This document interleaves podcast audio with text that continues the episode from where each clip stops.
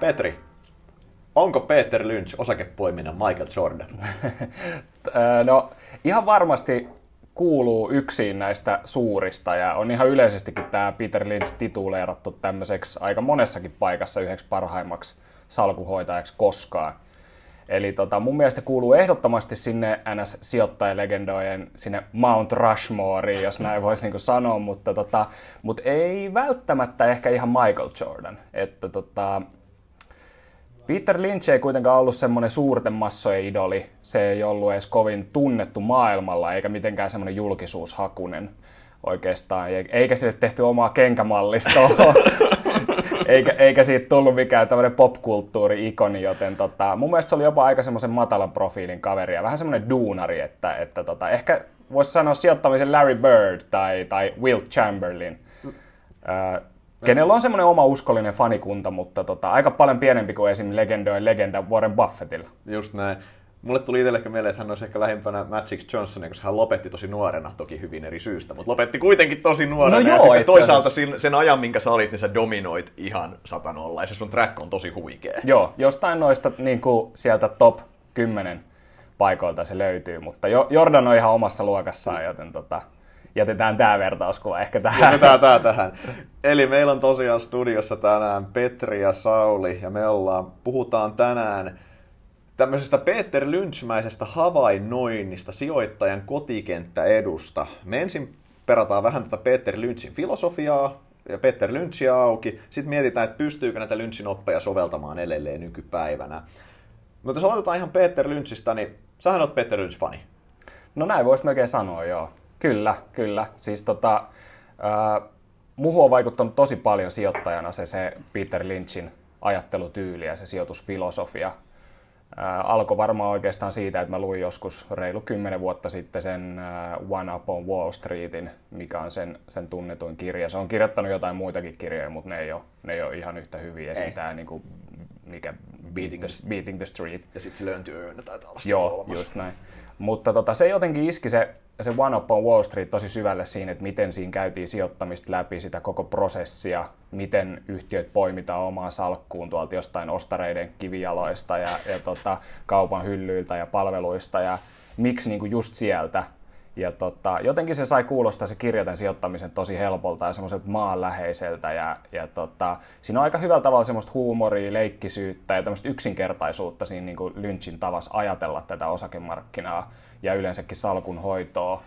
Mä oon lukenut aika monta kertaa itse asiassa mm. kirjan läpi ja, ja just tuossa viikonloppunakin kuuntelin se kerran Storytellista ja, ja tota, aika paljon itse myöskin niin kuin koittanut soveltaa sitä Lynchin ajattelutyyliä ja sijoitusfilosofiaa omassa sijoitustoiminnassa. Ja varmaan sen takia myöskin just ajautunut tälle alalle ja myös seuraa noita kuluttajatuotefirmoja, koska tota, se oli yksi tämmöisistä niin Lynchin sweet spoteista just, just, just että tota, niin se on se, missä Lynchin filosofiaa pystyy soveltamaan, jos se kuluttajatuotteet. Mm. Sehän on se, ja siellähän hän ne historialliset tuottonsa on pitkälti mm. isossa kuvassa tehnyt. Just. Joo, mun on pakko myöntää, että mä oon, mä oon kanssa Lynch-fani. Lynch on yksi niistä, mikä on vaikuttanut mun käytösmalliin ehkä kaikkein eniten. Käydään, kun tuo filosofiaa perataan tuossa myöhemmin auki, niin voidaan siinä nostaa niitä pointteja, mitkä on myös meille jäänyt sijoittajien ja analyytikoina vaikuttamaan. Joo, just.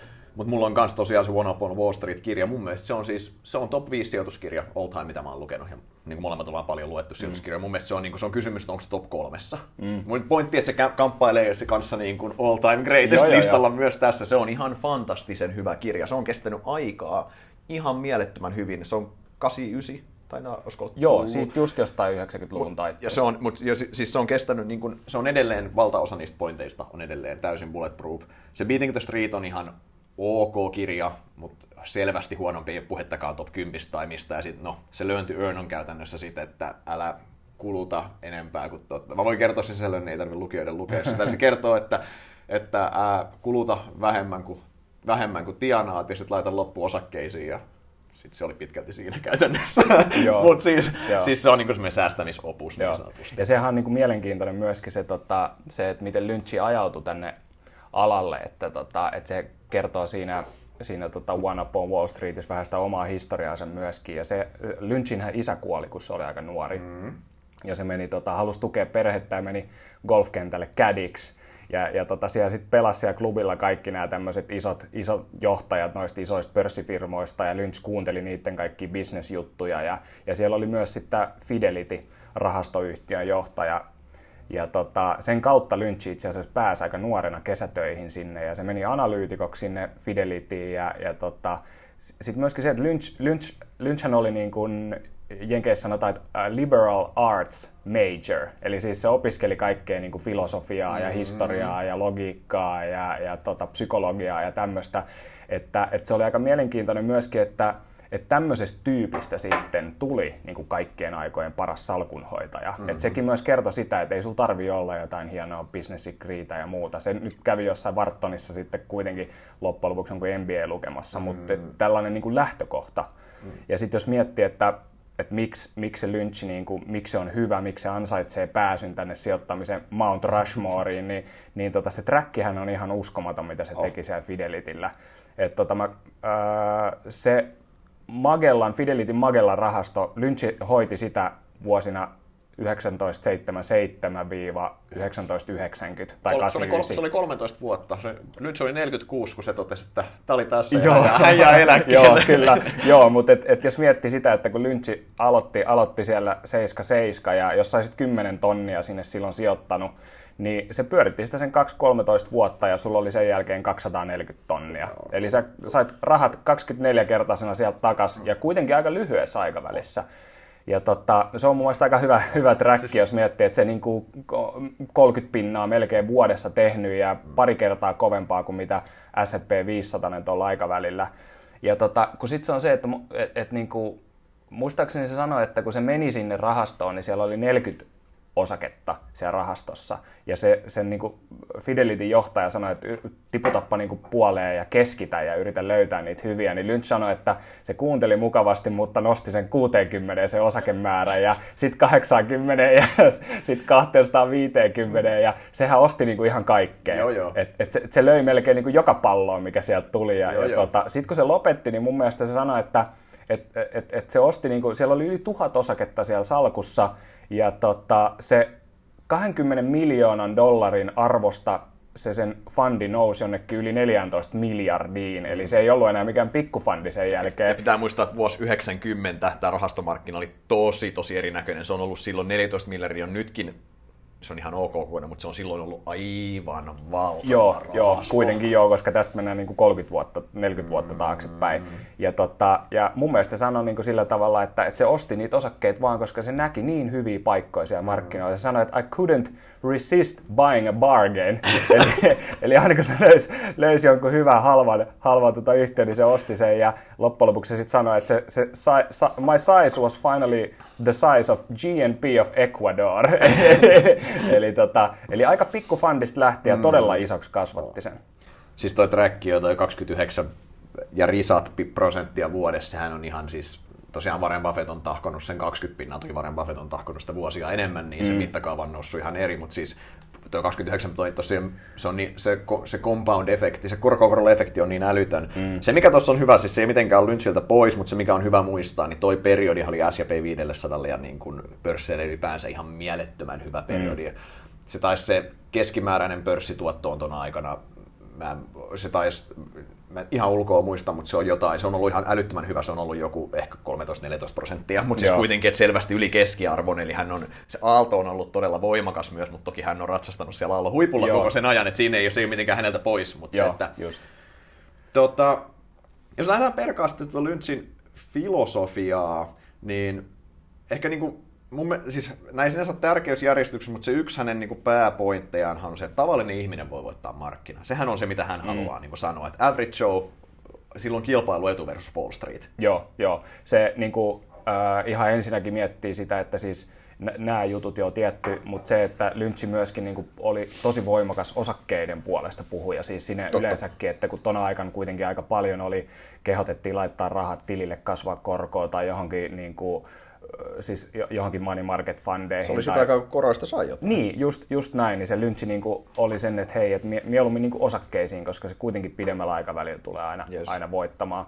Ja, tota, ja just se, että et ihan, ihan niin kuin Lynchin filosofian ydinasioina on just tämä invest in what you know, eli, mm. eli sijoita mihin ymmärrät, ja sitten myöskin tämä local knowledge, eli, eli tämä paikallistuntemus ja, ja kotikenttäetu.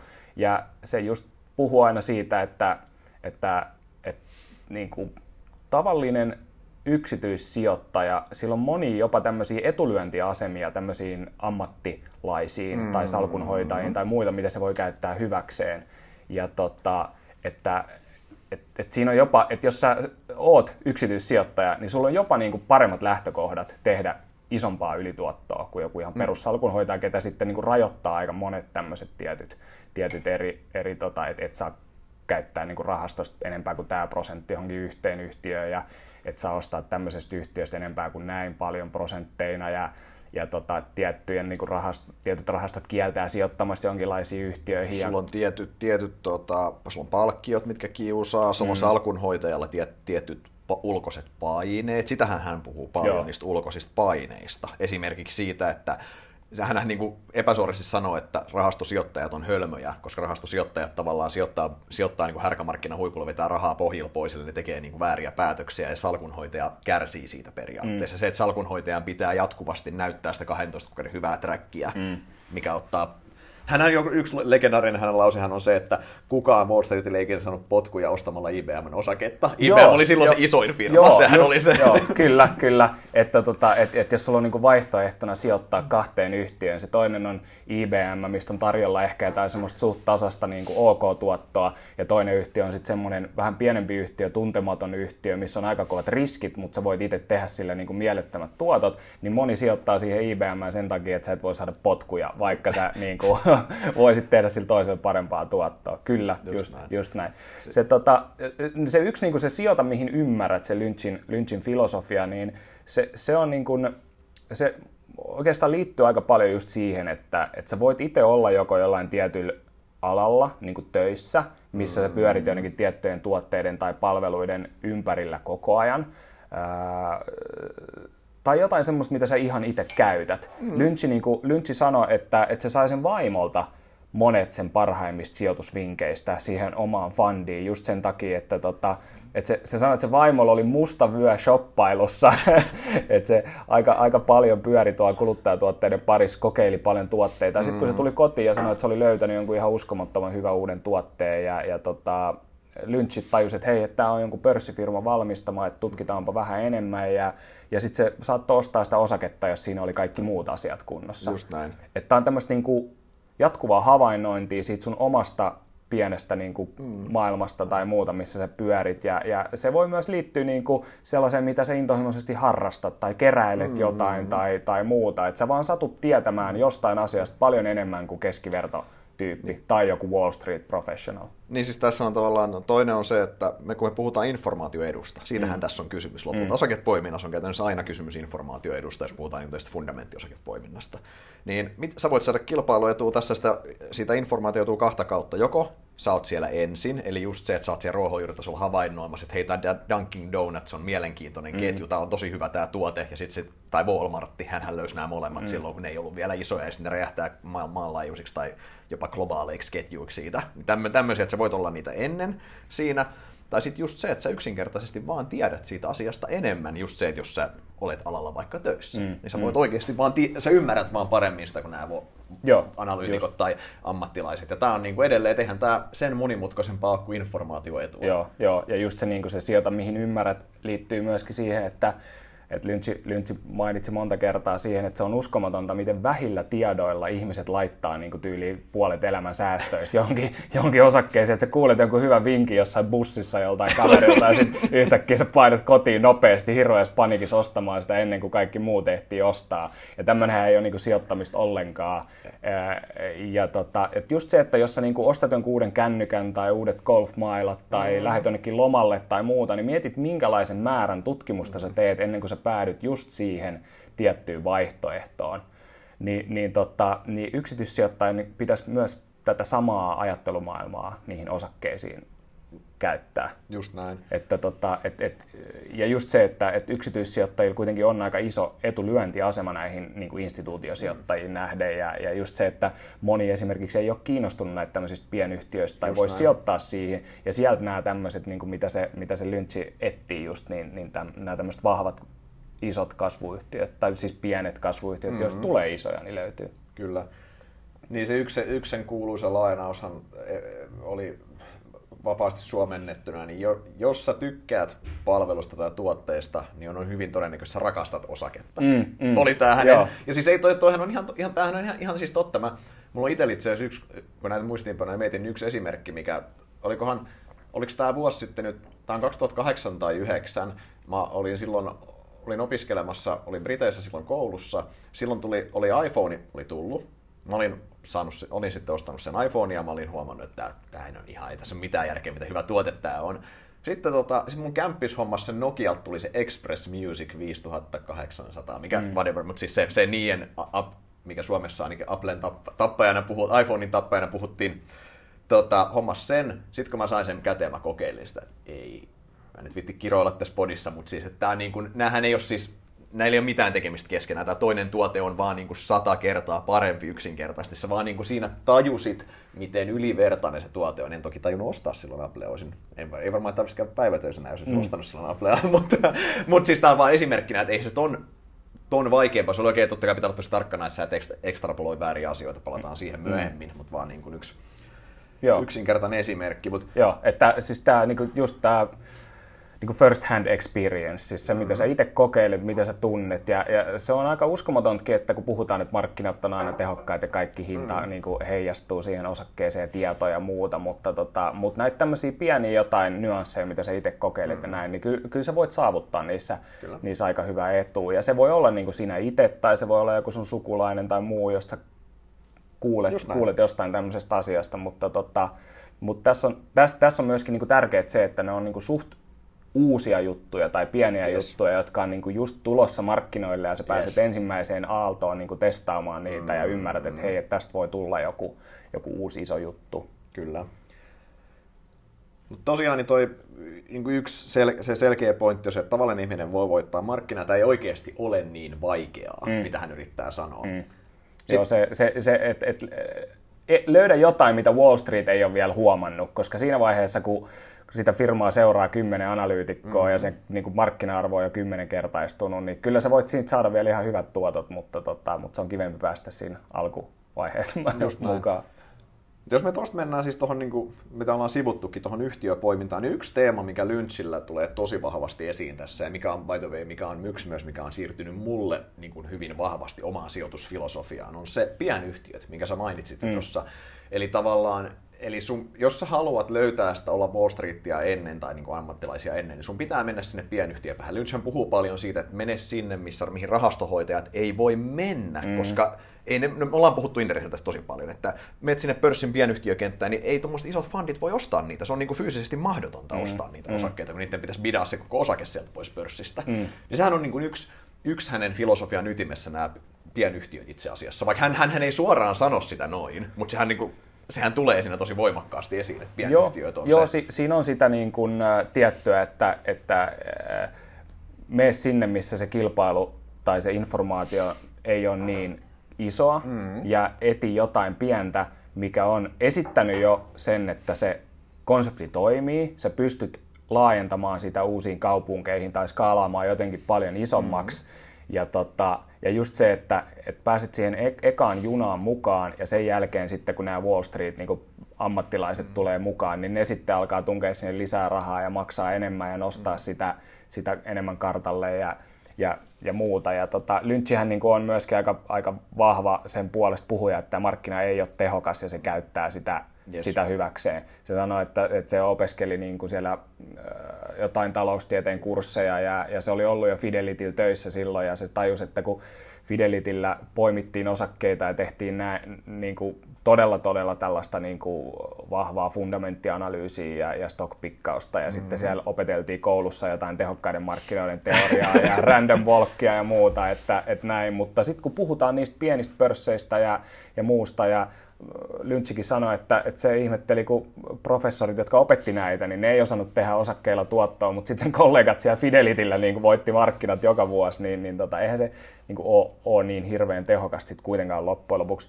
Ja tota, mutta, mutta just se, että niin kuin pienistä yhtiöistähän niin kuin tuppaa löytymään myöskin se, mistä ne parhaat tuotot on Kyllä. tarjolla. Että aika harva, jos sä mietit niin kuin esimerkiksi vaikka Helsingin pörssiä, niin, niin miten monta kertaa on ollut sillä tavalla, että, että tuolta jostain OMX H25 on löytynyt joku miljardiluokan yhtiö, joka sitten yhtäkkiä on niin kuin pystynyt keksiä itsensä niin kovasti uudelleen, että se on kymmenkertaistunut se osake tai jotain. Ehkä viime vuosilta löytyy varmaan Neste on ehkä lähimpänä jotain tämmöistä. Niin kuin... Otetaan vähän vuosia lisää, niin kone. Niin, ko- kone ja Mut Neste siinä on, ehkä. Siinä on, ei, ei meillä ole kaksivitosessa muita. Mm. Mutta sitten kun sä menet taas sinne pieneen päähän, niin sieltä löytyy niin kuin Revenio ja sieltä löytyy Admi, Talenomia ja Admicomia ja tämmöisiä. se on vaan niin hitosti helpompi kasvaa mm. niin kuin 10 miljoonan euron liikevaihdosta 100 miljoonaa euroa kuin se, että saat 10 Just miljardia näin. ja yhtäkkiä kasvat niin kuin 100 miljardia. Just näin.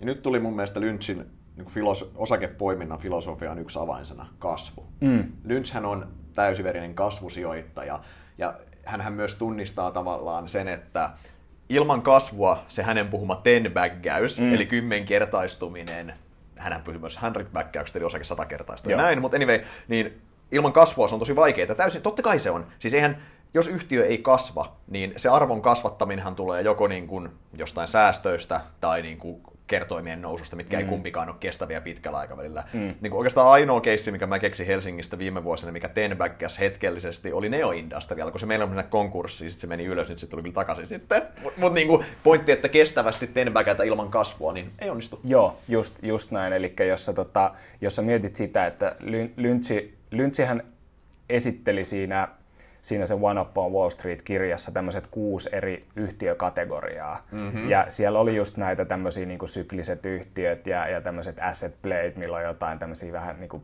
piilossa olevia assetteja. Ja sitten se myöskin näitä tämmöisiä vähän mön- mönköitä, vai mitkä Star, Stalworth, joku semmoinen hidas, hidas kasvaja ja muuta. Mörniä. mörniä, joo. Mutta siis näiden lisäksi se, se, tota, se niinku kasvuyhtiö oli kyllä se, missä se Lynchin sweet spotti on. Ja Lynchihän puhuu paljon siitä, että se osake voi laskea vain 100 prosenttia, mutta se niin kuin upside on ääretön. Just että, että, tota, että niin kuin, se, se, Lynchillä oli myös hyvä, että se halusi rakentaa niin kuin yhtiölle tämmöisen tietyn kategorian, mihin ne kuuluu, koska mm. se puhuu paljon siitä yhtiön tarinasta ja miten se tarina etenee, minkälaiseen niin kuin lokeroon sä asetat tämän tietyn yhtiön ja se, että on, kuuluuko se näihin niin kuin kasvuyhtiöihin vai kuuluuko se näihin mörniöihin vai onko se tämmöinen syklinen vai mitä, niin se liittyy myös kiinteästi siihen, että mitä sen suostut maksaa siitä ja minkälaiset odotukset siihen kurssiin on. Just näin. Ja, tota, ja just se, että, että niin kuin pitkällä aikavälillä siis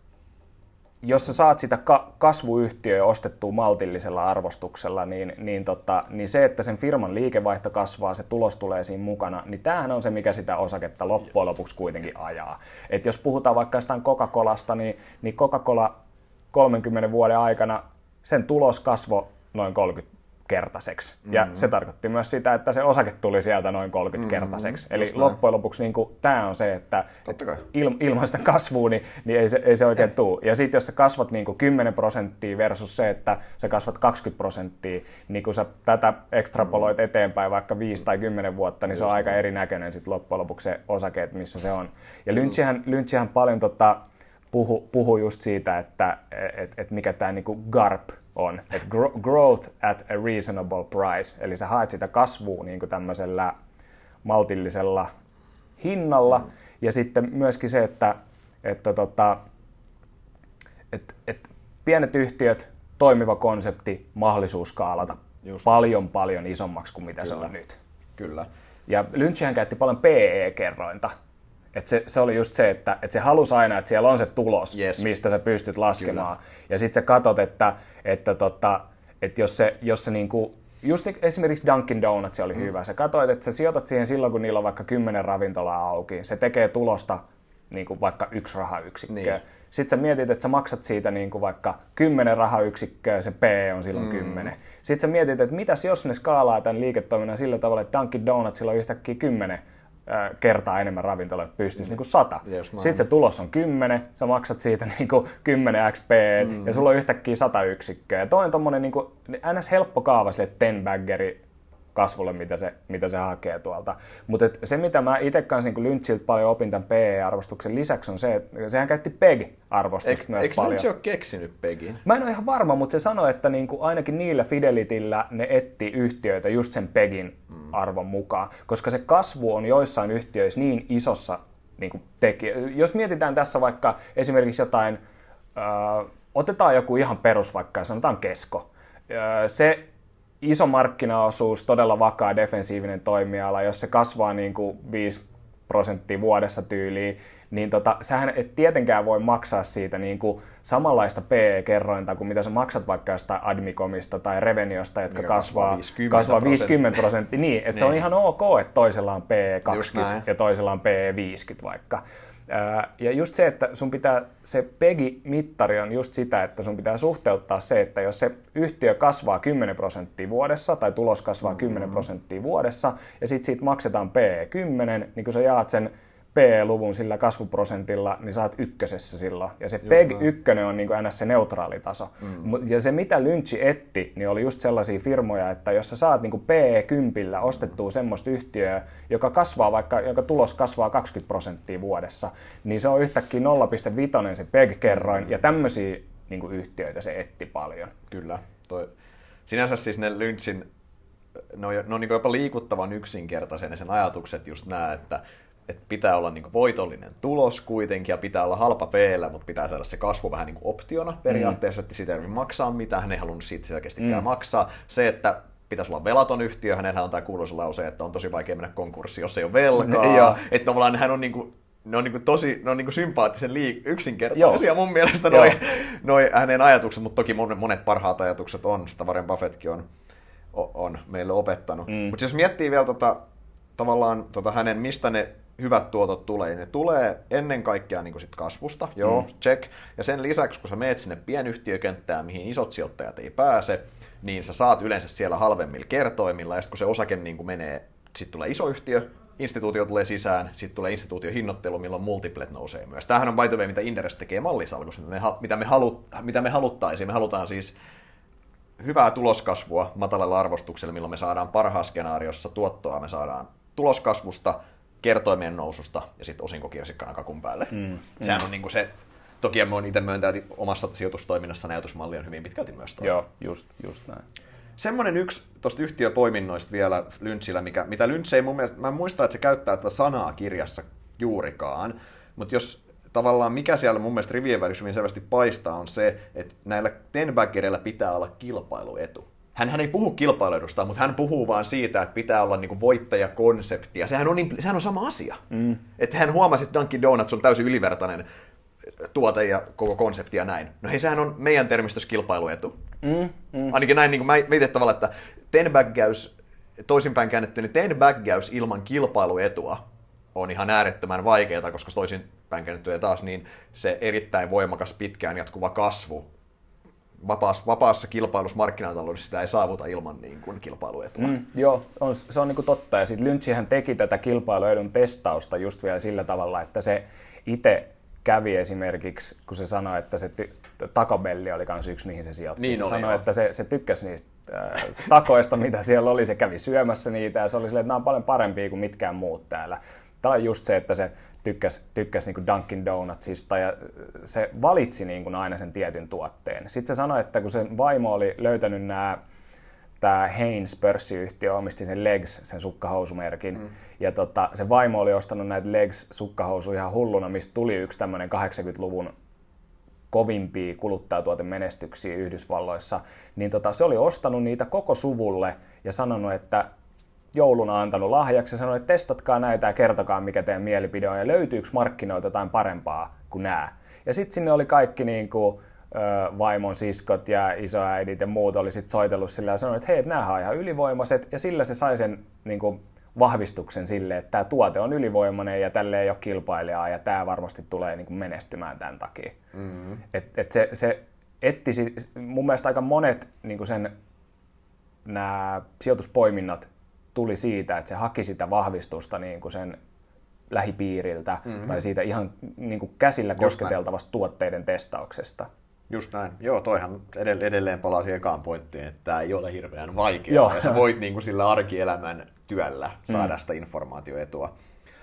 Tota, yhtiöpoiminnasta, jos mennään tuohon niin salkun hoidollisiin asioihin, niin hajautushan on yksi asia, mitä sä sivutitko aikaisemmin itse asiassa vähän jo, niin missä Lynch poikkeaa näistä monista muista Mount Rushmoressa olevista sijoittajista. Moni muuhan on keskittänyt hyvin, on tämän, niin kuin, puhuu tämän keskitetyn sijoittamisen puolesta ajatus, että jos et uskalla laittaa merkittävää osaa rahoista tähän yhtiöön, niin älä sijoita ollenkaan. Mm. Hän on ollut, tätähän niin kuin Warren Buffettit ja monet muut, monet muut on puhunut, ja niin Lynchihan on täysin, me tässäkin omia polkujaan. Hänellä siis, mitä sä sanoit, että siellä Magellan rahastossa oli loppuaikoina se osakemäärähän oli. Joo, siis, se, oli yli, yli tuhat. Jos. Ja kun mietittiin, että lähdettiin niin kuin 40 yhtiöpoiminnasta, miettii, että, että jos sulla olisi omassa salkussa vaikka 40 yhtiötä, niin se olisi aika hiton vaikea tehdä jotain 30 prossan mm-hmm. vuosituottoa.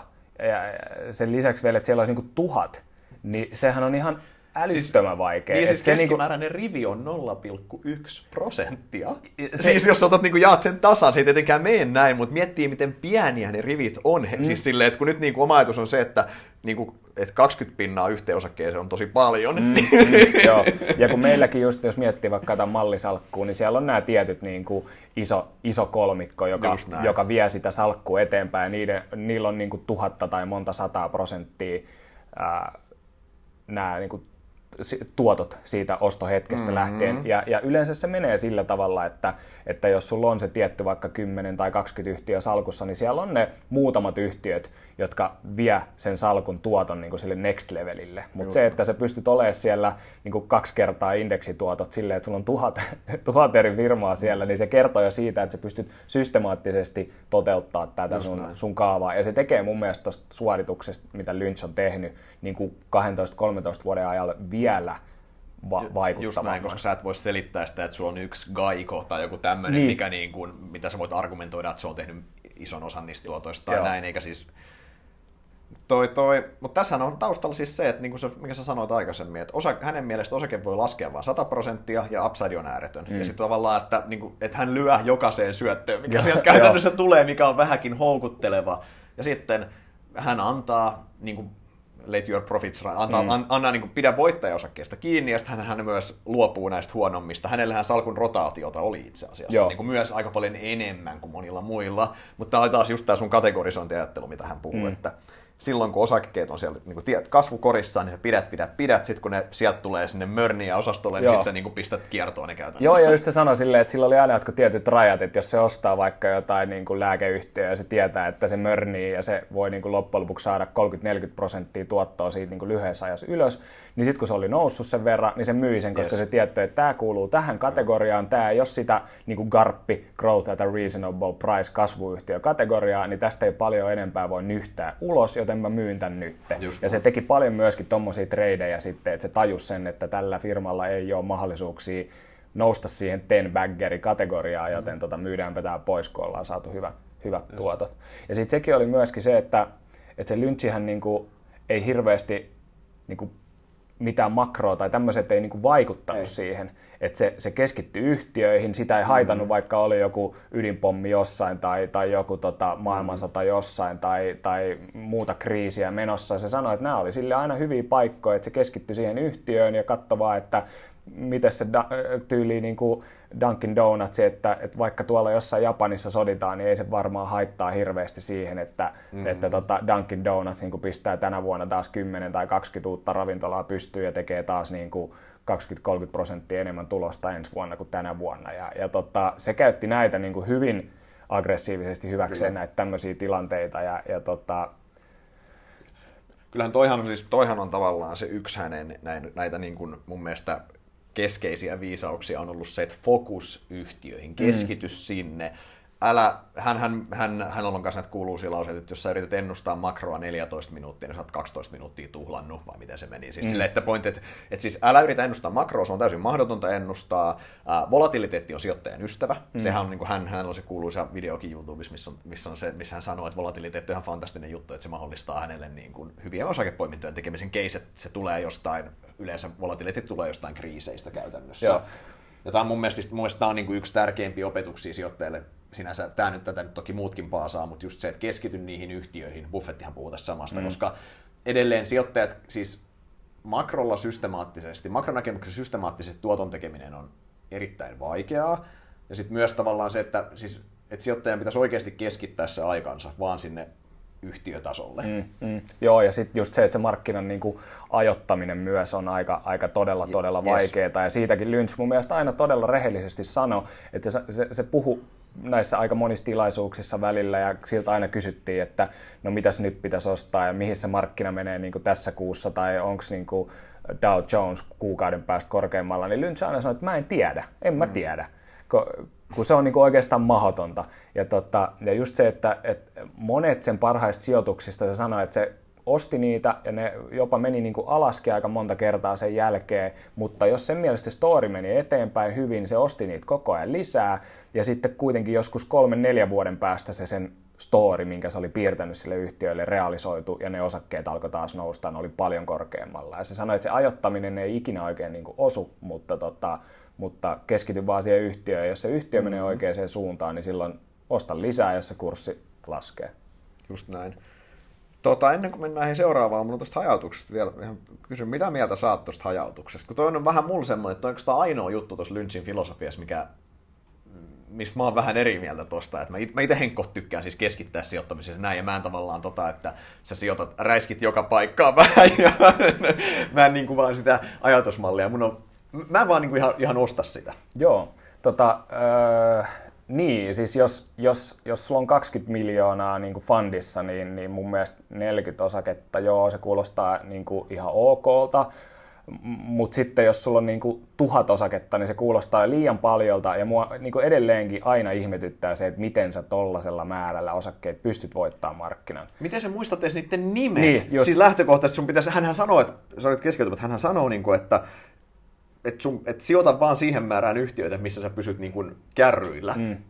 Niin me, me pysytään nippanappa kymmenen kärryyn tässä työssä. Niin. Joo, just, just näin. Ja kyllä mäkin olen itse vahvasti sen puolella, että, että tota, salkku pitäisi olla keskitetty. Ja jos sieltä löytyy niin kuin monta kymmentä yhtiötä, niin sitten sä alat olla niin hajautettu, että sun on vaikea voittaa markkinaa mm-hmm. niin kuin pitkällä aikavälillä.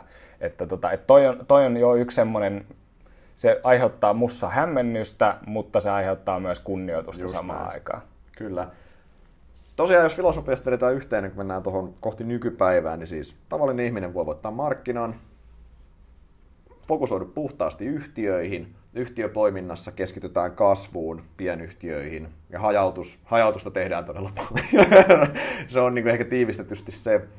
Tota, sitten jos mennään tähän nykypäivään, me ollaan me ollaan molemmat seurattu kuluttajatuotteet, sä seuraat niitä parhaillaan, niin sehän on se Lynchin pelikenttä. Mm. Se on se, missä hän operoi. Totta kai siis se on huomattavasti helpompaa tehdä Dunkin Donutsista se kokemusanalyysi kuin vaikka paperikoneesta, mm. jos et sä nyt ole se paperikoneen sitten operoija, eikö niin? Mm. Tota, pystyykö sun mielestä nykymaailmassa tekemään tätä lynchimäistä havainnointia vielä. Ennen kuin vastaat, niin mä pikkusen alustan tota vielä. Jos mietitään, mitä lynchin ajoista on tapahtunut, niin maailmahan on merkittävästi globaalimpi paikka ja sen myötä myös yritykset on kasvaneet merkittävästi käytännössä. Ja sitten myös onhan se mun mielestä selvää, että tämä osakemarkkina on myös aiempaa kilpailumpi.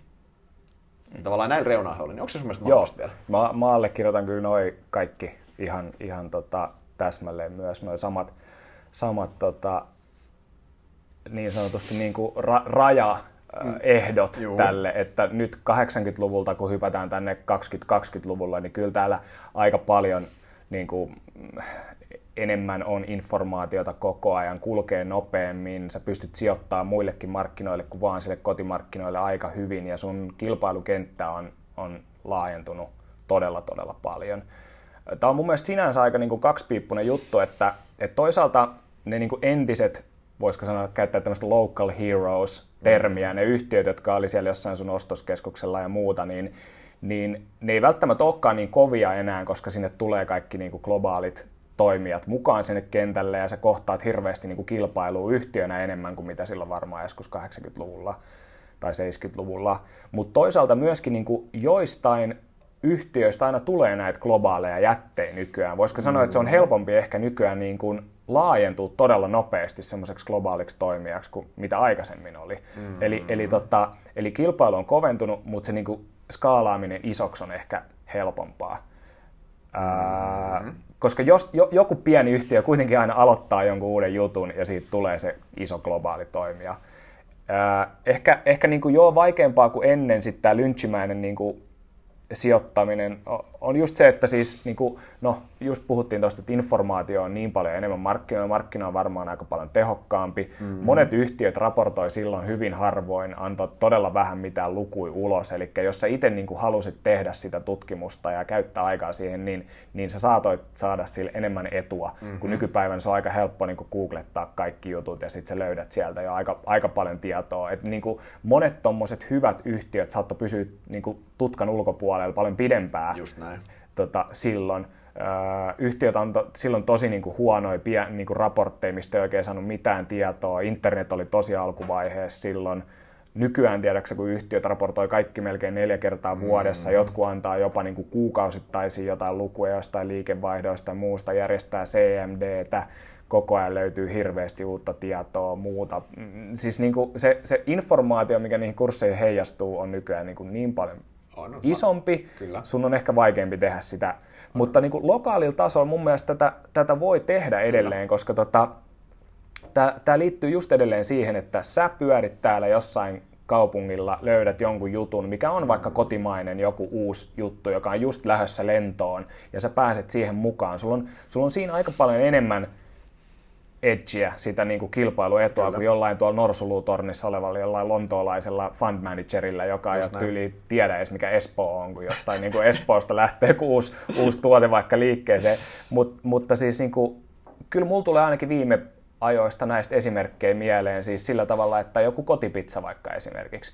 Mun mielestä siinä oli hyvin paljon tämmöistä lynchimäistä... Oh. Ää, Lynchi olisi sijoittanut kotipizzaan. To, joo, kyllä. Ihan varmasti. varmasti. Että siis semmoinen ketju, joka on löytänyt jotenkin itsensä uudelleen. Sä huomasit sen jälkeen, kun Tommi Tervanen tuli sinne sinne tota, toimariksi ja ne otti tämän listautumisprosessiin ja ne oli freesannut ne kaikki ravintolat uusiksi ja, ja panostanut näihin tiettyihin niin kuin hyviin vastuullisuuden ja kotimaisuuden ja muihin elementteihin mm. ja, ja tota, panostanut siihen brändiin ja ravintolat oli tosi siistin näköisiä uudelleen ja sä aloit näkee, että niissä alkoi olla enemmän ihmisiä sisällä ja ne mm. pystyi nostaa hintoja nopeasti. Ja... Se tuote oli hyvä. Oli, joo. Se kyllä. oli oikeasti, sä itse huomasit, että se tuote oli hyvä. Joo, kyllä. se ja oli se... niin kuin se keskeinen keskeinen havainto itse sulla aikana, että hitsi, näähän on oikeasti hyviä nämä Joo, tuotteet, kyllä. kun ne ei aikaisemmin välttämättä Joo, ollut sitä. Et kun kotipizzakin listautui jollain viidellä eurolla ja se oli aika sellainen vaikea sinne listautumisprosessi ja sen jälkeen ne alkoi niin kuin aina julkaisen niitä kuukausittaisia myyntilukuja, niin kyllä me täällä pienessä Suomen pörssissä nähdään, että tuolla kaduilla niin kuin alkaa olla tämmöinen mm-hmm. uusi hieno ravintolakonsepti freesattu luvut alkaa mennä oikeaan suuntaan. Ne niin kuin kuukausimyyntiluvutkin meni paljon oikeaan suuntaan ennen kuin se osake niin kuin alkoi värähtelee siihen hyvään uuteen joo, menestykseen. Jo. Ja sittenhän siinä kävi just se, että, että jos sä tohon uskalsit hypätä niin kuin mukaan, sieltä alkoi tulla pidemmältä aikaväliltä niitä hyviä lukuja. Sitten ne alkoi niin kuin vähän viiveellä näkyä niissä osavuosituloksissa, sitten ne alkoi viiveellä näkyä niin kuin vuosituloksissa, sitten yhtäkkiä sieltä alkoi tulla niin kuin näitä ulkomaisia fundeja siihen mukaan, ja sitten tämä lähti sellaiselle niin kuin pyörivälle lumipallo niin kuin efektille, mitä just Lynchi odotti. Sitten sieltä tuli nämä ulkomaiset sijoittajat ja sitten se ostettiinkin pois. Et mä oon aika niin kuin siinä mielessä, mä oon, niin kuin, mun mielestä oli sääli, että kotipizza lähti pörssistä, koska se olisi ollut varmastikin yksi näistä tämmöisistä Lynchin niin kuin tenbaggereista, jos olisi mm. jäänyt sinne pidemmäksi aikaa no Marimekko on tietty toinen. Mun mielestä sekin on sellainen, että se on hyvin pienen niin kuin markkina-arvon yhtiö. Se on täällä Suomessa tosi iso, globaalissa mittakaavassa hyvin hyvin pieni mm-hmm. vielä. Jossain vaiheessa, kun Marimekolkin oli vähän vaikeaa tuossa niin männä vuosina, siellä kanssa uudistettiin johtoa, siellä freesattiin se brändi kokonaan. Siellä alkoi tulla uusia hienoja mallistoja. Täällä Helsingissä näkyi niin kuin kaduilla lähes joka toisella tyypillä joku Marimekon kassi tai vaate päällä. Ja mä muistan, mulla oli just yksi tämmöinen lynch-henkinen niin kuin hetki, olisiko ollut Flow-festivaalit joku 2017 tai mikä, mitä nyt olikaan. Siellä oli mun mielestä, mä en pystynyt katsoa ympärilleni jotain 10 metriä pidempään, kun mä näin, että kaikilla on niin kuin Marimekon jotain tuotetta päällä siellä. Ja silloin huomasi, että yhtiöllä oli alkanut mennä hyvin, se oli vähän alkanut ehkä näkyä jo numeroissa, mutta se tuli sitten niinku todella kovalla voimalla sen jälkeen sieltä myöhemmin läpi. Ja jos sä oot täällä niin kuin kaduilla havainnoinut sitä, mm-hmm. niin sä oot tehnyt just tämmöistä lynchimäistä niin kuin, äh, osakkeiden tarkastelua ja päässyt noihin, noihin juttuihin mm. mukaan. Meilläkin, me aloitti, aloitettiinko me 2015 Marimekon seuranta, se osake oli joku 6 euroa silloin. Se kävi 40 tuossa mm-hmm. niin vuodenvaihteessa. Se on melkein tullut tenbaggeriksi sieltä. Ja mä en usko, että joku lontoolainen salkuhoitaja olisi välttämättä niin kuin huomannut, Ei. käynyt Flow-festivaaleja tekemässä kenttätutkimusta, että kuinka monella osallistujalla on, on Mari, Marimekon kassi. Et ky, ky, ky, tota pystyy tekemään, mutta sanotaanko, että pelikenttä on aika paljon haastavampi nykyään. Just näin. Kyllä mulla itselläkin tossa, siis mä ihan täysin samaa mieltä, että pystyy tekemään, mutta joo, va- vaikeampaa ja just se, että sen pitää olla se lokaalitaso käytännössä, missä sä teet. Mutta kyllä siis siellä pystyy siis, mulla on it- itsellä niinku, mitä esimerkkejä tuli mieleen, niin yksi oli esimerkiksi silloin, niin kuin Kesko, mitä itse seurasin aikanaan pitkään, niin miksi Suomen ruokakauppa, mikä on se Keskon se syömähammas, se missä iso rahavirta tulee. Ja Keskolla oli vähän haasteita markkinaosuuden kanssa siellä pitkään ollut laskutrendillä näin. Sitten kun yhdessä vaiheessa Kesko alkoi uudistaa näitä niin ruokakauppoja, niin tohon, nämä vasta tuohon, asuin silloin itse Töölössä, nämä vasta siihen Töölöön Esperian kadulle semmoisen heidän niin kuin lippulaiva myymälän sitä uudesta K-kaupasta. Sitten kun sä meitä katsoa sitä kauppaa, se oli itse asiassa oma lähikauppa siinä, niin kävi sitten katsoa, että tämä kauppa on tämä ihan fantastinen kauppa, siis ihan mielettömän hyvä kauppa kaikki, ihan niin kuin upea. Sitten sä tuut tähän meidän toimistoon, Metto Halakerä S-Marketti, mikä on K-kaupan kilpailija, ja sä katsot silleen, että mä oon niin kuin, sä oot tullut Neuvostoliittoon käytännössä siitä. Mm. Ihan karmea. Ja sä tavallaan aloit hiffaamaan, että okei, että tämä on se konsepti, mikä ne rullaa sitä, että se sama City Marketissa, Ruoholainen Sittaria upgradeattiin se näitä, että hitsi, tämä on se sittarien suunta. Nyt jää pahasti prismat ja ässät, jälkeen, sitten siihen päälle, kun sä tajusit, että talous elpyy, niin no, tadaa, Kesko voitti ruokakaupassa markkinaosuutta viimeisen niin kuin, neljä vuotta käytännössä, siis mm. siis sillä, että tämä vaan niin kuin, että sä voit tommosiakin havaintoja tehdä, ja Kesko on iso firma, Stokka on toinen. Stokkalla siis aikanaan edelle, no edelleenkin käsittääkseni, niin se päätavaratalon myynti on lokkaa puolet sen retailin myynnistä sä saat siis sä saat erittäin hyvän käsityksen siitä päätavaratalon, mikä se fiilis siellä on, miten, miltä se päätavaratalo näyttää, miten siellä on asiakkaat, jos sä käyt siellä säännöllisesti. Sä oik, ihan oikeasti se pystyt, se on mun mielestä niin kuin kunnon ruohonjuuritason tutkimus, mm. että sä voit käydä kattelemaan, että tuleeko sulle tavaratalossa se fiilis siellä päätavaratalossa, että saako mä sen semmoisen hyvän ostokokemuksen siitä kaikki. Se on, se on silleen poikkeus, koska se on niin iso se yksittäinen myymälä mm. Stockmannille käytännössä. Se on, että kyllähän näitä, siis, kyllä näitä edelleen pystyy tekemään, ei siinä ei siinä. Tota, tähän liittyy myös tosi paljon haasteita. Mehän nähdään meidän tosi paljon, kun sijoittajien kanssa jutellaan, niin että sijoittajat tekee myös täysin vääriä tulkintoja näissä havainnoinneissa. Mm, totta. Tätähän tapahtuu siis tosi paljon käytännössä. Joo, siis tota, se mun mielestä ehkä yksi isoin, missä tässä mennään hutiin, niin, niin on se, että, että just tuolla tavalla niin kuin nähdään jossain jotain ja sitten kuvitellaan, että vaan se, että nähdään jossain jotain, niin sä pystyt ekstrapoloimaan sen yes. tonne niin kuin pitkälle tulevaisuuteen.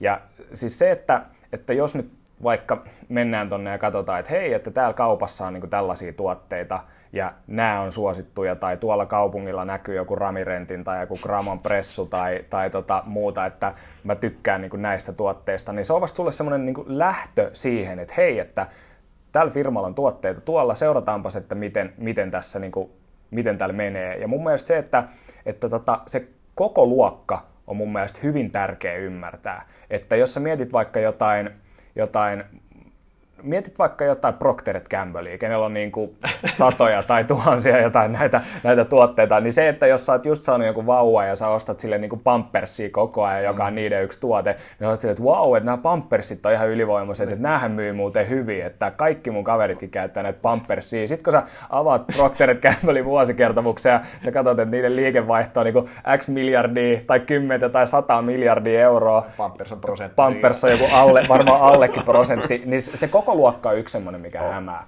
Oh. Toinen, toinen on just se, että, että niin kuin, sä näet jotain, että hei, että tuolla kävi paljon porukkaa. Niin yes. se ei tarkoita vielä sitä, että se firma tekee rahaa sillä, että siellä käy yes. paljon porukkaa. Just näin. Ja, ja tota, se, se, niin, mutta toi on hyvä lähtökohta sille storille, että oh. sä alat niinku rakentaa, rakentaa oh. sitä. Ja monet just niinku esimerkiksi sanoo, että No nyt, nyt, nyt vaikka tuli esimerkki just siitä, että, että tota, mä näin jossain, että joku oli sanonut, että nyt kun on tämä COVID-19 ja, ja, tota, ja Orionilta löytyy tämmöinen niin kuin astma- tai hengitystielääke.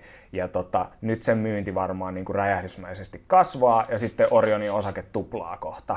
Niin sitten mä aloin sitä, että okei, että nämä easy niin kuin, ne on joku 10 prosenttia Orionin liikevaihdosta. Mm-hmm. Ja jos niin kuin Orionin osakkeen pitäisi tästä nyt tuplata sitten sen takia, että niin kuin Easy Hailerin myynti kasvaa, niin se tyyli tarkoittaisi sitä, että Orionin niin kuin liikevaihdon pitäisi kaksinkertaistua tyyliin melkein mm. näin, niin kuin, joo, joo, joo. ei nyt ihan, jotta se tulos kaksinkertaistuisi. Ja se tarkoittaisi sitä, että sen niin kuin 100 miljoonan euron niin kuin tuotekategorian liikevaihdon pitäisi niin, yhtäkkiä niin kuin ky- kymmenkertaistua siitä, jotta se niin kuin kasvattaisi yes. sen koko konsernin niin kuin liikevaihdon Just. ja tuloksen kaksinkertaiseksi. Eli tämä on se niin kuin ajatusmaailma, että vaikka jollain firmalla on joku hyvä tuote, joka nyt menee hyvin, niin sun pitää osata laittaa se myös siihen mittakaavaan sen koko Just konsernin. Näin. Ja toinen vaihto, tai siis toinen yksi iso pointti on myöskin se, että mitä se markkina on niin kuin hinnoitellut siihen jo sisään. Että jos kaikki tyyli tietää, että nyt on tullut tämmöinen uusi tuote tai joku tämmöinen uusi, mm-hmm. uusi tota, palvelu, joka tulee vallottamaan markkinat, niin jos sä tiedät sen, niin todennäköisesti joku muukin ehkä tietää sen. Ja yksi niin kuin ehkä sijoittajien vaikeimpia tai niin kuin haasteita tässä lynchimäisessä niin kuin etsimisessä on se, että vaikka sä näet, että jollain tuotteella tulee olemaan hyvä tulevaisuus, niin sun pitää myös osaa tulkita, että miten paljon osakemarkkinat niin kuin hinnoittelee sitä ja sisään.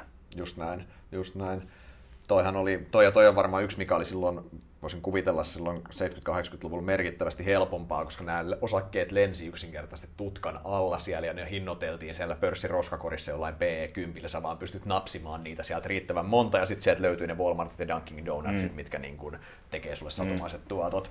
Ja nyt se ei ole enää, se kilpailu on kovempaa tuohon tohon väärinymmärryksiin ja tuohon asioiden niin virheellisesti ekstrapolointiin. Mullahan ehkä niin kuin kaikkein pahin keissi tässä koko pörssistä on Noho Partners. Firmalla on 230 ravintolaa, ja ihan hyvä, ettei päivittäin saa jostain sijoittajalta lukea sitä, että kävin tänään ravintolassa X, oli aika vähän porukkaa, mitenköhän noholla nyt menee. Mm. Sitten oot silleen niin, että tämän yhden ravintolan osuus liikevaihdosta yksinkertaisella matikalla on 0,5 prosenttia mm. vai mitä siitä tulee. Eli tavallaan siis vaikka se ravintolan myynti olisi 20 pinna alle sen, niin se on nohon merkitys on sitten niin kuin, se on pilkun todella väärällä puolella, koska se ei ole sama ketju, niin se ei ole ketjuravintola, niin sä et tavallaan voi niin kuin ajatella, että se yksi kertoo mitään siitä kokonaisuudesta. Joo, joo. siinä mielessä, ja totta kai siis kauppa-analytikkona aikanaan, niin oli just se, että se ajatusmalli on monesti, miksi mitä säkin tuossa puhuit, oli esimerkiksi keskossa aikanaan monesti se, että hei mä näin sittarissa paljon porukkaa, keskolla varmaan menee hyvin, no A, sittarit on, sittarit on 80 ja B, sittarien osuus liikevaihdosta on X prosenttia. Mm. Mutta sen sijaan, että sun pitäisi analysoida, että hei, tämä Sittarin konsepti on muuten päivittynyt ja tämä on ihan mielettömän hyvä. Mm. Ja tämä muuten, tämä on huomattavasti parempi kuin Prisma sun pitäisi ajatella se noin. Ja sitten jos se siinä on, että hei muuten, täällä onkin aika paljon porukkaa, sä käyt muutamassa eri sittarissa hommat jatkuvasti, että asiakasfloat on parempia, sitten sä niin kuin alat päästä jonnekin. Mutta sun tavallaan pitäisi päästä sinne juuri syyhyn kiinni. Juuri sinne, mun mielestä sinne, sinne tavallaan sun pitäisi päästä sinne. Joo, mik, joo. Miksi jotain tapahtuu? Vähän kotipizzassa sama, että, että sun pitää erottaa, että onko siellä lauantaina sen takia porukkaa, että eilen on ollut M95-juhlinta, vai sen takia, että on ollut, on tavallaan, että se konsepti vaan joo, joo. hyvin. Toi, toi just se, että sä saat sen vinkin ja sun pitää itse lähteä aktiivisesti niin kuin semmoinen tota, salapoliisihattu päässä tutkimaan sitä vähän pidemmälle. Mä muistan joskus, oliko se, tota, mä taisin olla Tikkurilan tulosjulkkarissa silloin ja sitten joku tämmöinen yksi niin kuin tuolta tota, lehtienkin, lehtienkin otsikoista tunnettu suomalainen sijoittaja tuli sinne sanomaan, että olen kävellyt tuolla kaupungilla ympäri ja, ja nähnyt paljon teidän maalipurkkeja tuolla – rakennustyömailla, että teillä varmaankin menee aika hyvin, hyvin tällä hetkellä.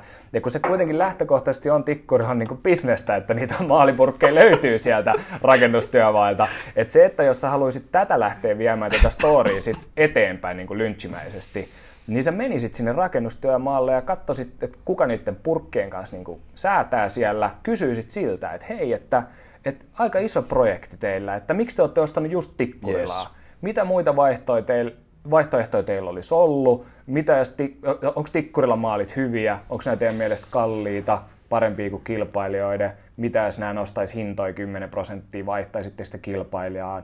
Öö, niin kuin, siis tämmöistä, että et, et käyt siellä lähteellä, että kuka sitä ostaa sitä tuotetta, miksi se ostaa sitä, mitä muita vaihtoehtoja mm-hmm. sillä olisi. Ja tällä sä teet sitä oikeaa tutkimusta, koska tota. Tämä on just sitä, niinku, tää on sitä lynchimäistä, eikä vaan silleen, että näin tuolla jotain, ja tällä firmalla varmaan menee hyvin sen takia. Just näin. Asiat pitää osata laittaa kontekstiin myös tässä. Tota, tuon havainnoinnin lisäksi niin sitä, sen Lynchin filosofian ytimessä on tämä kotikenttäetu. Mm. Siitähän tässä puhutaan, että sä voit, average Joe voi voittaa Wall Streetin, Joo. sehän on se. Niin uskoksa että sijoittajilla on kotikenttäetua? Uskoksa termiin kotikenttäetu? Kyllä mä uskon. Siis Suomessa varsinkin se lähtee mun mielestä ihan kielestä jo. Että siis Suomen, Suomen niin kuin, väestö, mitä täällä nyt asuu, tää, tota, joku 5, 5 miljoonaa ihmistä, ja me ollaan niin pieni ensinnäkin siis koko globaalissa mittakaavassa. Mm-hmm. Sitten kun miettii meidän pörssiä, niin me ollaan niin pieni pörssi globaalissa mittakaavassa. Meidän kieli on joku maailman vaikein kieli, tätä ei kukaan niin kuin muu usko, us, uskalla edes yrittää opiskella. Kaikki niin kuin uutiset, mitä näistä meidän kotiyhtiöistä kirjoitetaan, niin on suurimmassa mittakaavassa suomeksi kirjoitettuna. Ää, Yhtiön tietysti löytyy englanninkielisiä matskuja ja muuta, mutta aika monella on jopa niin suomenkieliset julkkarit ja, ja yhtiöt käy esiintymässä jossain CMDillä tai, tai jossain tilaisuuksissa suomeksi. Ja, ja se on jo aika iso, iso homma mun mielestä, että, että, tota, että tämä kieli on ihan, ihan itsessään. Mm-hmm. Öö, tietty se, että kun sä pääset itse täällä tapaamaan firman johtoa, sä ymmärrät itse tätä poliittista ympäristöä, sä ymmärrät tätä suomalaista niin kuin mentaliteettia ja suomalaisten käyttäytymistä, että mikä täällä toimii, mikä täällä ei toimi, niin kyllä se antaa semmoista tiettyä, tiettyä parempaa ymmärrystä kuin tuolta jostain vaikka niin kuin New Yorkista joku tyyppi. Totta kai. Siis mun mielestä siis toi kieli on niin kuin ihan ehdoton. Siis by the way, Suomi on valittu viimeksi Unvaabelin tutkimuksessa maailman kuudenneksi vaikeimmaksi okay. kieleksi. Eli ollaan oikeasti vaikea kieli. Siellä on siis siellä on, siellä on hun- unkarit ja japanit ja arabiat siellä samassa. Mutta joka tapauksessa me ollaan supervaikea kieli, se on totta. Ja se kielimuuri mun mielestä korostuu vielä, kun mennään pienyhtiöihin. Tavallaan, että et sun on eikö, a, joku Noho Partners kotipizza. Ei niistä ole niin kuin uutisia. Jos ne on joskus esillä jossain mediassa, niin se on lokaali media Suomen kielimuurin takana mm. aina. Sitten taas koneesta tai Nokiasta, niin on nämä globaalit englanninkieliset mediat, mitkä niitä pyörittää mm. tavallaan. Mutta se kaikki se keskustelu ja se basi tapahtuu mm. niin kuin kotimaiselle kielelle. Siinä on niin kuin hyvinkin vahva vallihauta mun mielestä kotikenttäedussa. Se on niin kuin ihan, ja se on niin kuin ihan jopa naivia väittää, että sitä ei olisi siinä mm. käytännössä. Siis sa, sulla on siinä mielessä ylivertainen tieto näistä yhtiöistä, vaikka nyt kotipizzasta verrattuna johonkin lontoolaiseen mm. fund manager ihan sen takia käytännössä. Ää, niin kuin mainitsit, noi, totta kai siis noi tommoset niin kuin, joo, firmojen johdot käy esiintymässä sijo- aika harvoin, har, harvemmin noin niin kuin ihan pienimmät firmat käy missään roadshowlla Lontoossa tai missään. Ne käy sijoitusmessuilla ja jossain niin kuin osakesäästäjien tai Inresin yhtiöilloista jossain tämmöisissä puhumassa mm. suomeksi käytännössä. Mm. Mm. Eli sun on myös niin kuin eri tavalla accessi johtoon. Okei, kyllähän se luotolainen salkuhoitajakin saisi accessin sen pikkuyhtiön johtoon, jos se haluaisi, mutta toki se yleensä voisi sitten sijoittaa siihen. Mm. Mm.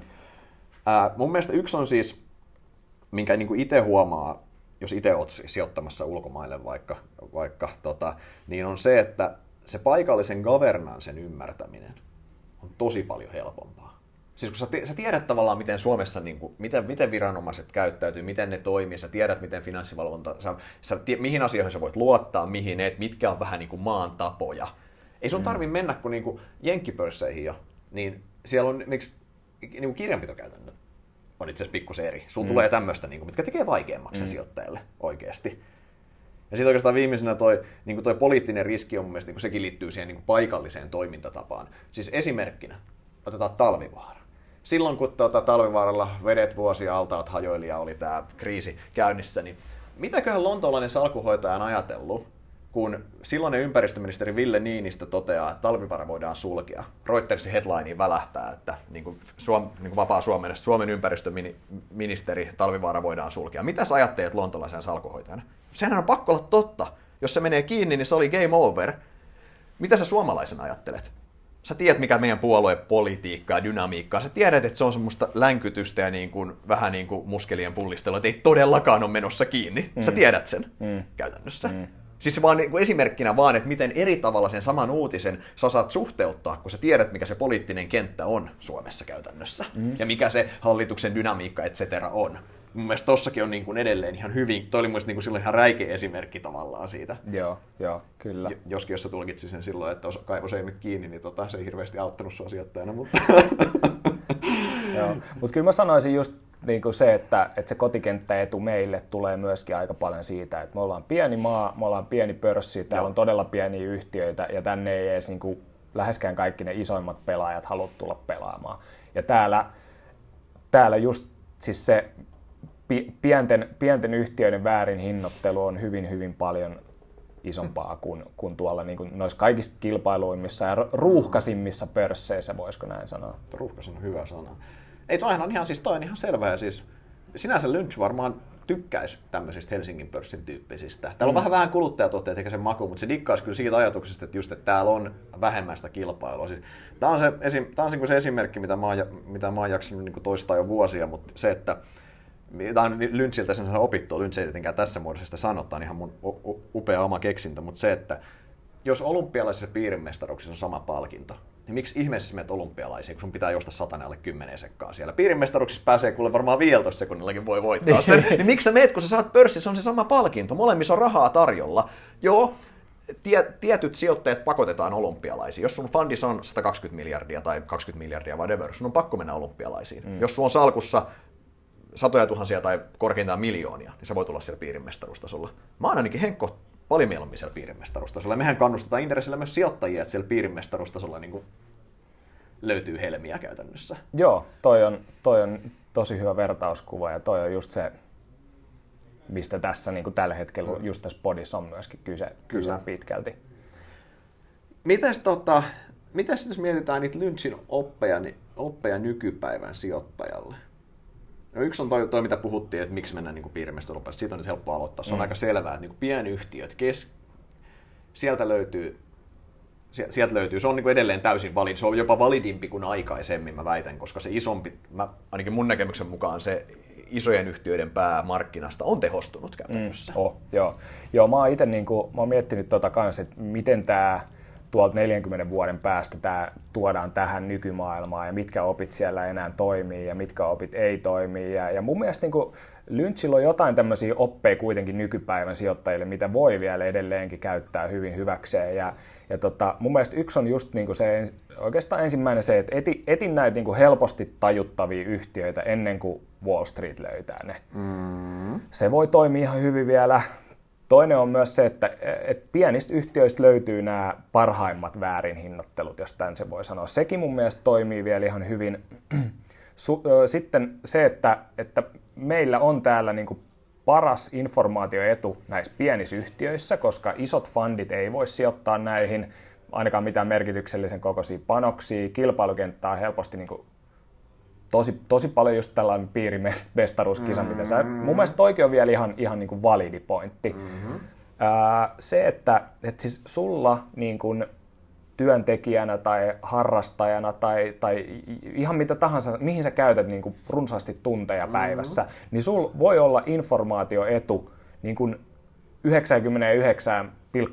prosenttia maailman väestöstä, jos sä oikeasti niin kuin teet sitä paljon. Kyllä. Ja käytä sitä sun niin kuin informaatioetua hyväksesi, koska tota, sä huomaat sen, että, että kun sä oikeasti avaat silmät ja alat katsoa, mitä asioita sä käytät joka päivä, mitä sä teet joka päivä töissä, mistä teidän niin kuin, ketä teillä on tavarantoimittajana, ketä teillä on mm-hmm. asiakkaita, havainnoit sitä, että miten niillä menee, mitä, mitä sä joka päivä näet, näet siinä sun, sun tota, jokapäiväisessä elämässäsi, niin, niin kyllä, kyllä, kyllä sä huomaat, että kenellä firmoilla menee hyvin, kenellä on varaa nostaa ehkä hintoja ja sun pitää edelleen käyttää mm. sitä tiettyä tuotetta, koska se on vain jossain asiassa niin hyvä tai, tai tarpeellinen. Joo. Ja tota, noi on mun mielestä ihan valideja, valideja oh. esi- Mä, mä itse huomaan jotenkin nykyään sen, että et mä, mä niinku, kun mä kävelen tuolla kaupungilla nykyään tai, tai tota, näen jotain kavereita tai muuta, niin mä jopa niinku vähän pakonomaisesti etin kaikki linkkejä pörssiyhtiöihin. Mä katson, että hei, että, että jaahas, että tuolla on toi tuote ja,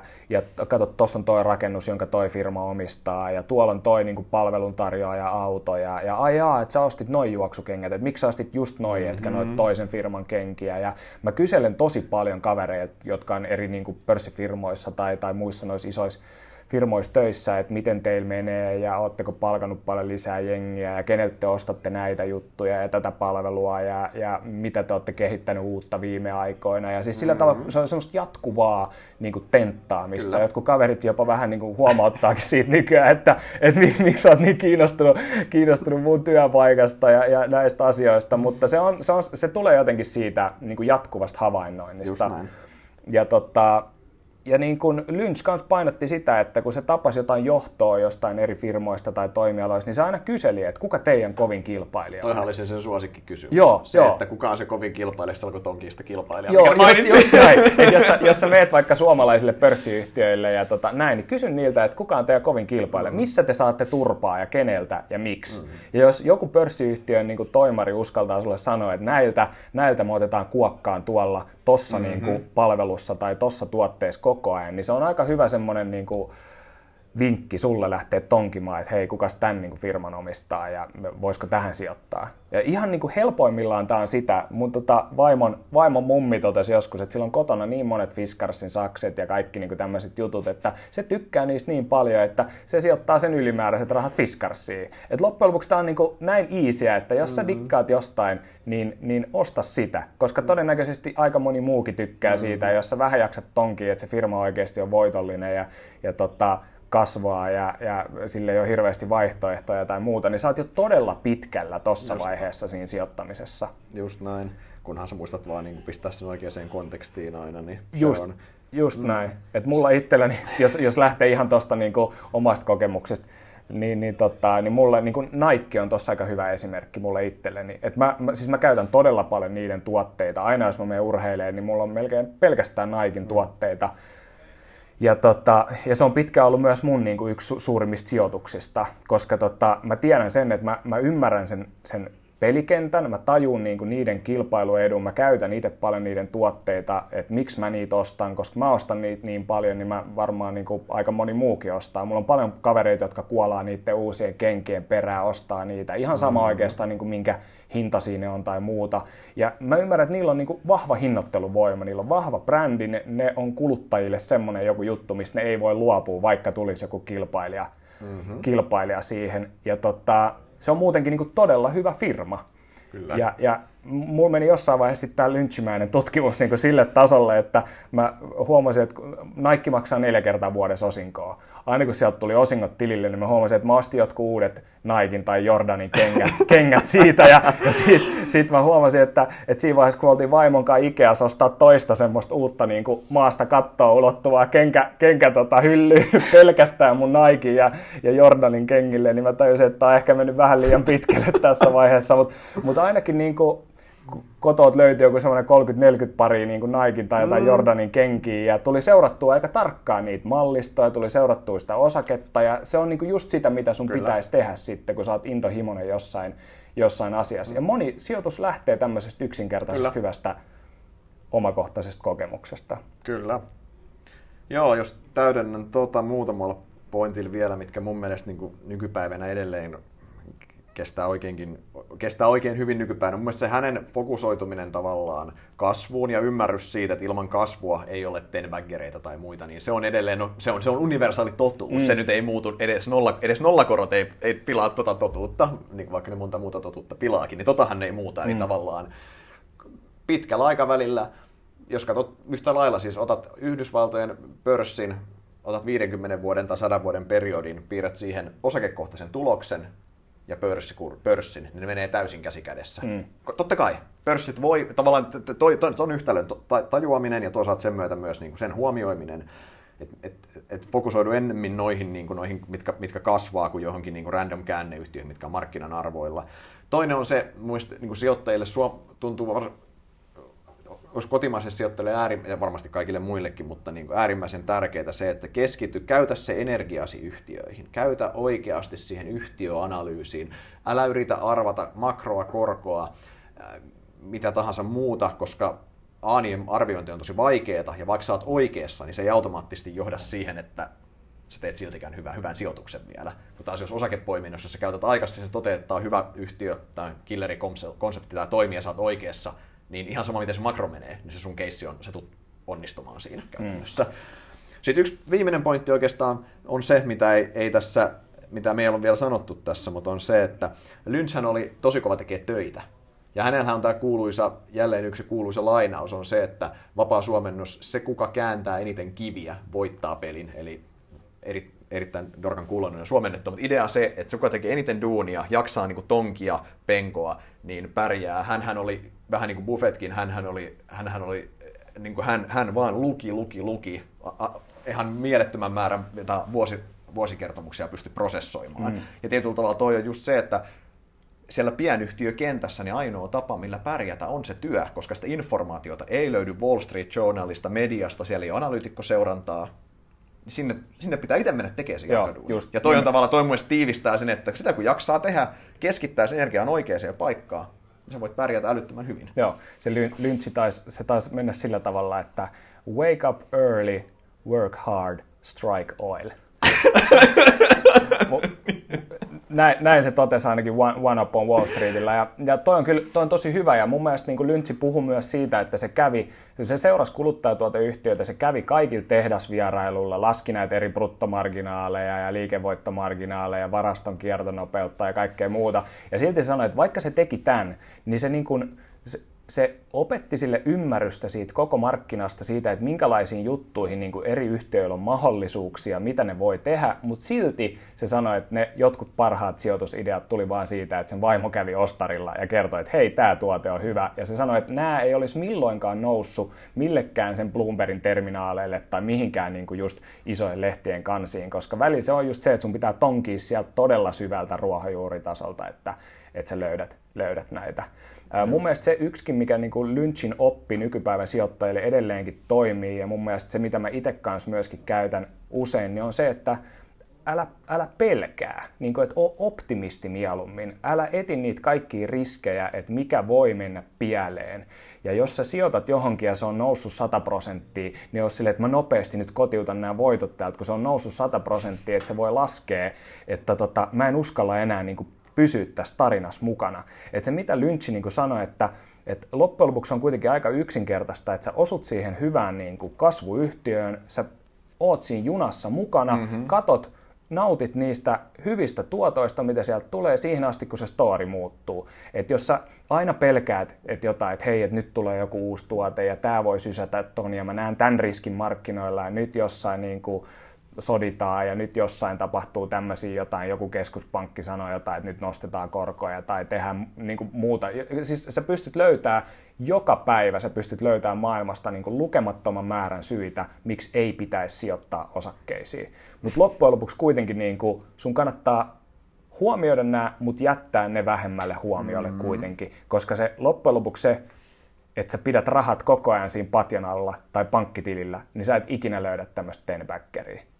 Just näin. Tähän on hyvä lopettaa. Suositellaan lämpimästi One Up on Wall Street-kirjaa kaikille podin kuulijoille.